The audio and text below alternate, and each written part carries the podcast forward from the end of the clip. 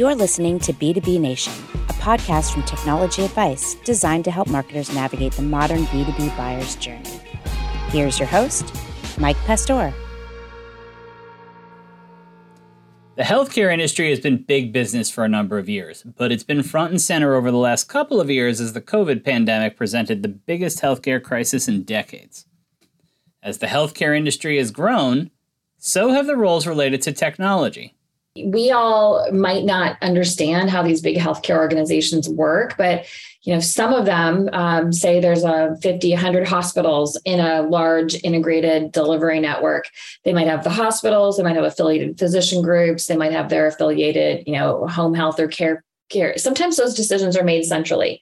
Um, the IT organization is actually strong and powerful, but believe it or not, the head of the physician technology, which is called the chief medical information officer, that's a powerful person. The person who leads that um, on for a view for nursing kind of is uh, very powerful. Chief nursing um, information officer, right? These these people um, all have different needs just like you know any other buying committee in tech but they might even have different budgets or the budget might be at a department level. Um, and so it's very complex buying committee very complex process. That's wendy white cmo of tiger connect a healthcare collaboration platform. On this episode of the b2b nation podcast wendy and i talk about how the pandemic played a role in her taking a job in healthcare tech marketing. What's working in marketing for healthcare tech and the role of virtual and in person events in Tiger Connect strategy. Welcome to B2B Nation. Wendy White, welcome to B2B Nation. Why don't you take a minute and tell us who you are and what you do? Well, hello, B2B Nation. I'm Wendy White. I'm the Chief Marketing Officer of Tiger Connect. Uh, if you haven't heard of us, we are revolutionizing how healthcare organizations communicate, helping them improve patient care.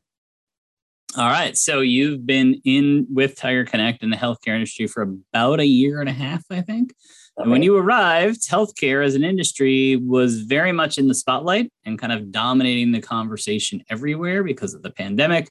What was that like to find yourself in the middle of an industry that was getting a huge share of the world's attention?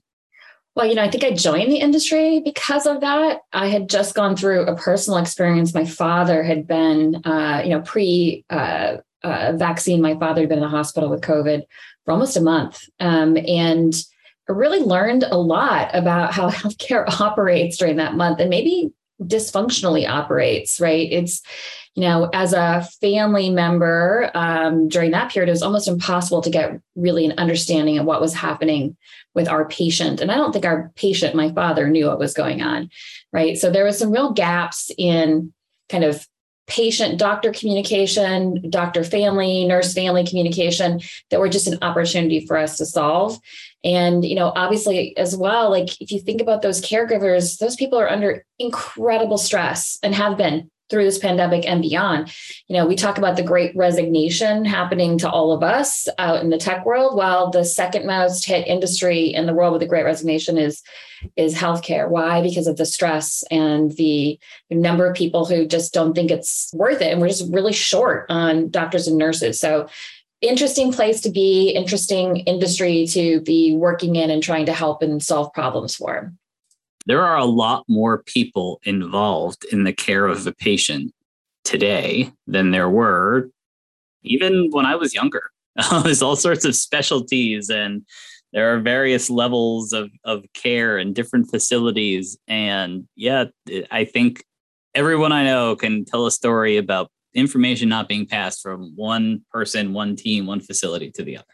I saw a super interesting statistic the other day. If you think about even like how we um, as patients are starting to uh, talk to our healthcare providers either through like a patient portal um, or through a communication platform like what my company provides, that technology at scale is newer than something like blockchain like we think of like blockchain as exciting and new but actually having electronic med- medical records at scale is newer than blockchain. So you know the the healthcare industry is going through a transformation and they do have you know gaps in communication. And there and there are so many pieces of that chain in the puzzle you know between the hospitals and the physician groups and the skilled nursing facilities and the allied health and you know where you go for physical therapy or you know where you go for dialysis. It's like in, incredible integrated network of uh, of you know just so many people helping helping uh, care for uh, us as as patients.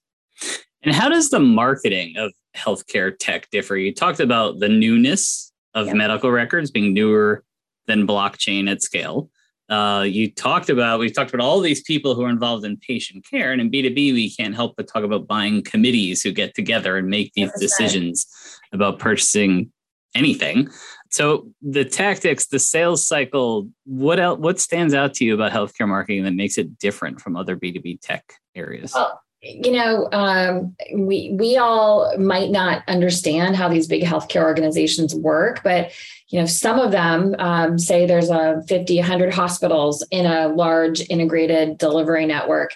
They might have the hospitals, they might have affiliated physician groups, they might have their affiliated, you know, home health or care care. Sometimes those decisions are made centrally.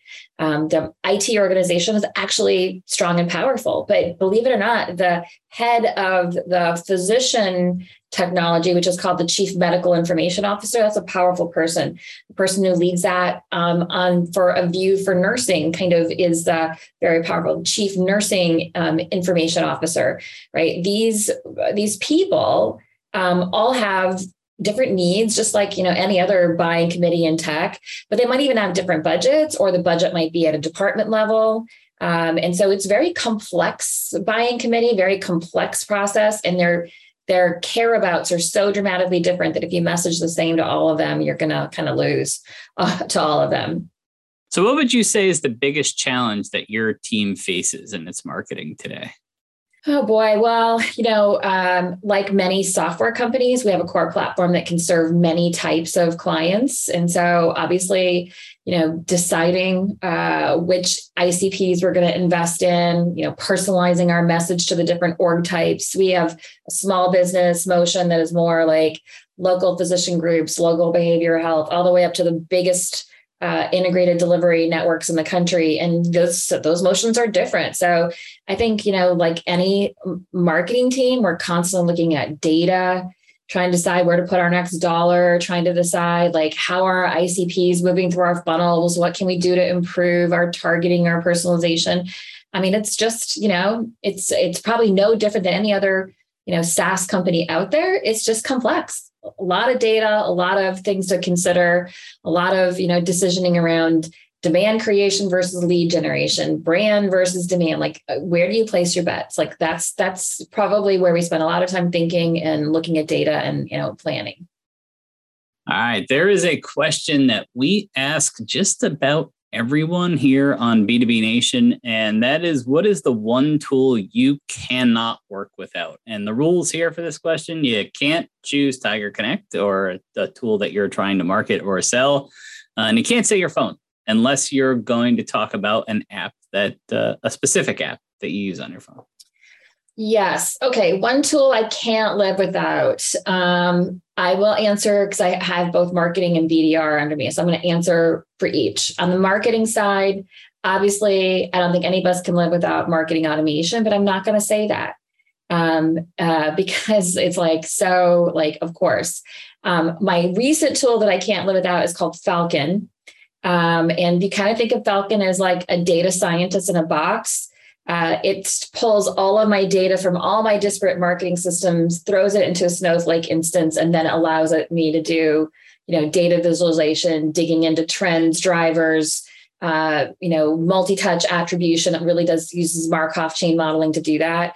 I have learned more about how my business behaves in the last two months since we stood that up and we got that running, and I'm addicted to it. I look at it every day, multiple times a day, um, and I love it. I just was like a few minutes ago looking at one of our key customers to look at their journey, and I saw that you know, we've been in a relationship back and forth for 10 years and we had 17,500 marketing touches in the last four years with them. And I was like, wow, like that feels great.